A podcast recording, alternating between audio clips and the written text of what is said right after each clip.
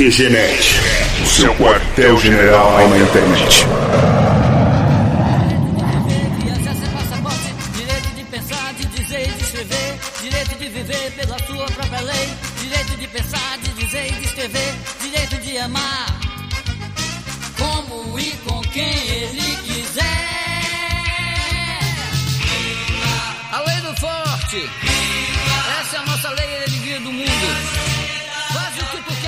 Começa mais uma edição do QG Podcast do QGNet.com.br. Aqui é o Mark e hoje nós vamos falar sobre o eu da internet. Aqui é o Pi, internet ou morte. E aí, seus putos, aqui é o Thiago Joker e eu fico desconfiado quando o governo fala que algo é bom pra mim. Mas é bom pra você. Será? Que nem leite, né? Eu nunca vi o governo falando que leite é bom. Ah, tinha até as campanhas, né, de tomar leite. Toma leite que faz bem. Nossa, eu nunca vi campanhas em prol do leite. Será que agora o governo falou que as, as crianças, sei lá, de 10, 12 anos tem que tomar a vacina contra o quê? Contra a- o HPV, né? HPV. Tem isso, isso, né? Sei lá. Mas enfim, hoje nós vamos falar sobre o marco civil da internet. que foi, Marco? Sobre o eu civil da internet. Marco? como- É o Marco. O Marco é uma grande bosta. O Marco não serve pra nada. O Marco é viado. O Marco, sei lá. Ah, vamos falar do civil, beleza. Ah. ah, esse. Esse Marco. Ah, beleza.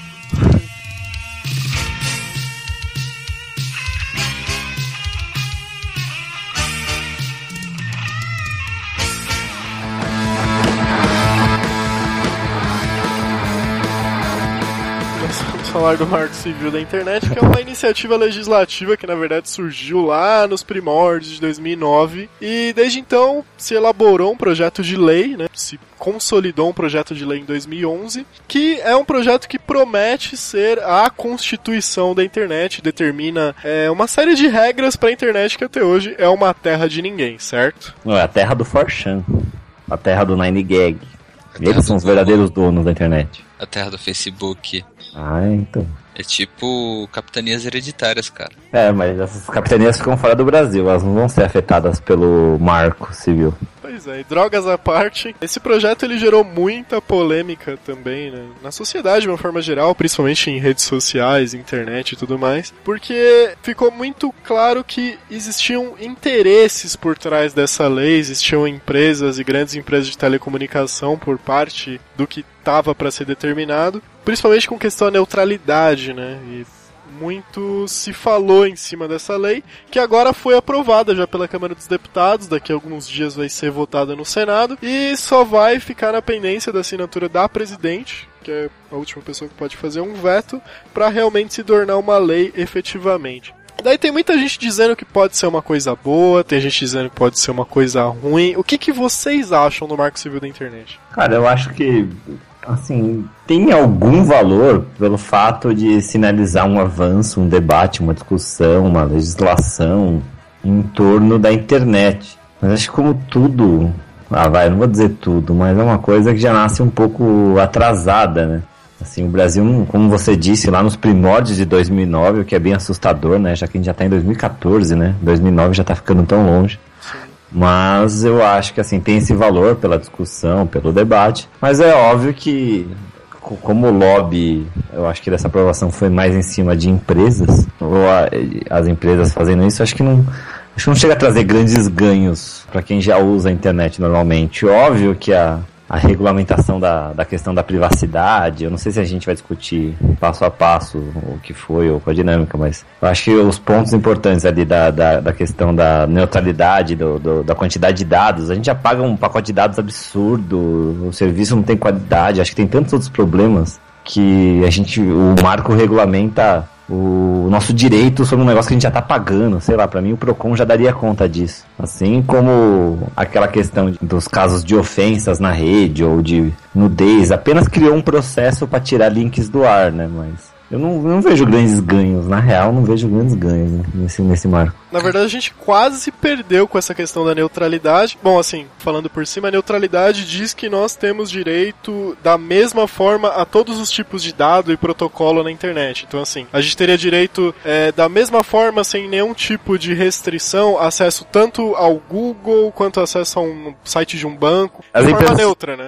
É, as empresas de telecom, sei lá, as empresas faziam a ponte, elas estavam discriminando, por exemplo, se você está assistindo um Netflix, aí tem toda aquela negociação em cima do Netflix, né, para pressionar eles e tudo mais, se vai passar pelo tubo da operadora, se você assina a net e tudo mais, alguma operadora acaba e você fica baixando torrent, eles monitoram que aquilo é torrent, também não te permitem, ou seja, eles estavam controlando sobre o que você estava acessando. Então você paga pelo tráfego de dados, pelo direito de um consumo de pacote que eles estavam tentando determinar de que jeito você ia usar, o que é um grande absurdo, né? Sim, com- agora com a neutralidade nós vamos ter direito, assim, sem discriminação a qualquer tipo de informação. É, Isso, só que mas- tem o, o grande porém disso aí, né, dessa, dessa parte da neutralidade, é que a gente vai ter o direito de acessar todos os serviços da mesma forma, em cima do que? A- a- não sei se já está em 30% ou 20% da velocidade É, então, por isso que contratada. eu falei, pra mim essas questões eram mais questão de Procon, sabe? Tipo, pô, que absurdo, você precisa regulamentar que eles, eles não podem mais decidir sobre o que você tá usando no seu pacote de dados, é umas coisas meio absurdas, assim, pra mim. E, e parte do princípio que o que deveria realmente mudar, pelo menos na minha opinião, para realmente ter uma conexão e um serviço justo, bas- bas- basicamente seria: olha, a partir de agora as pessoas vão ter o serviço que elas pagam. Exatamente. Sabe? O mais Hum. básico já seria melhor. É. Se a legislação não tivesse essa questão da neutralidade, a gente poderia, por exemplo, assim, se fosse firmado um acordo entre um grande portal e a operadora que fornece pra gente a internet, sei lá, Speed, uma net da vida, a gente teria acesso, por exemplo, prioritário àquele portal. Então, assim, você acessaria rápido um wall da vida, só que o QGNet você teria dificuldade de ouvir o podcast. O seu tráfego seria limitado pra finalidades que não fossem aquelas da parceria e patrocinados e tudo mais.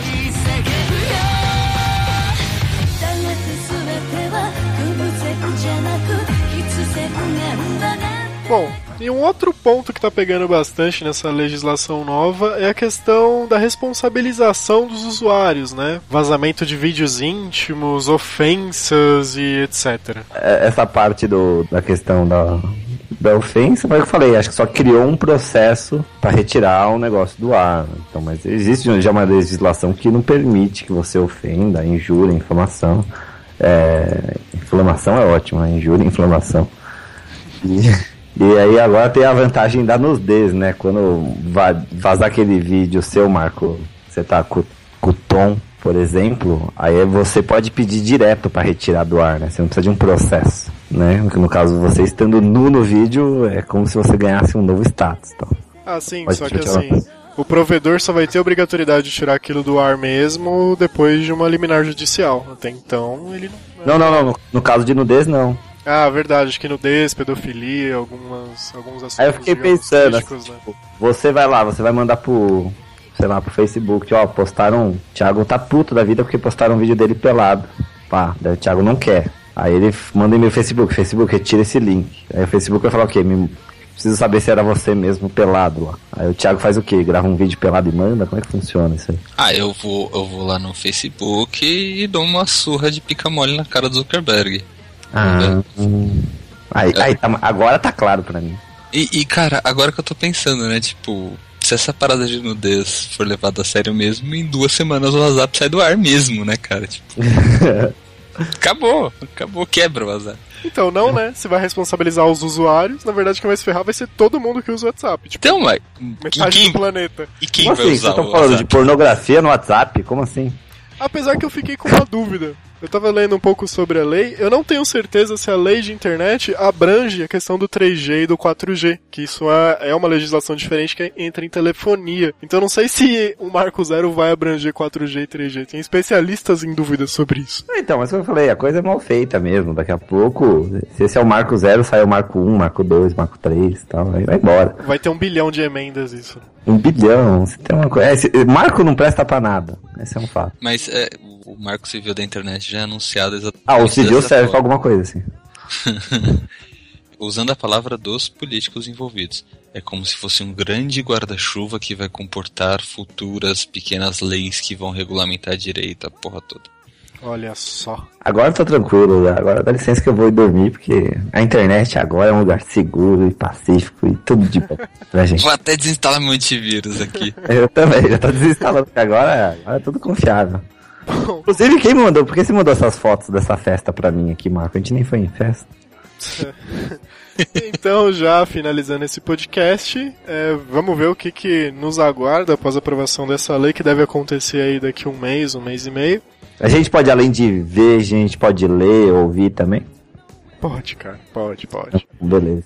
E é, eu tô deixando no, no post lá no QGNet, deixando o texto na íntegra, se vocês quiserem dar uma olhada dessa lei. Também uma documentação do comitê que elaborou essa lei, o Comitê Gestor da Internet, né, o CGI, que elaborou junto com o governo. Tem também um texto deles explicativo, tá o link lá pra vocês. Não deixem de comentar o que vocês acharem desse podcast lá em qgnet.com.br, nossa fanpage no Facebook, facebook.com.br e e-mails para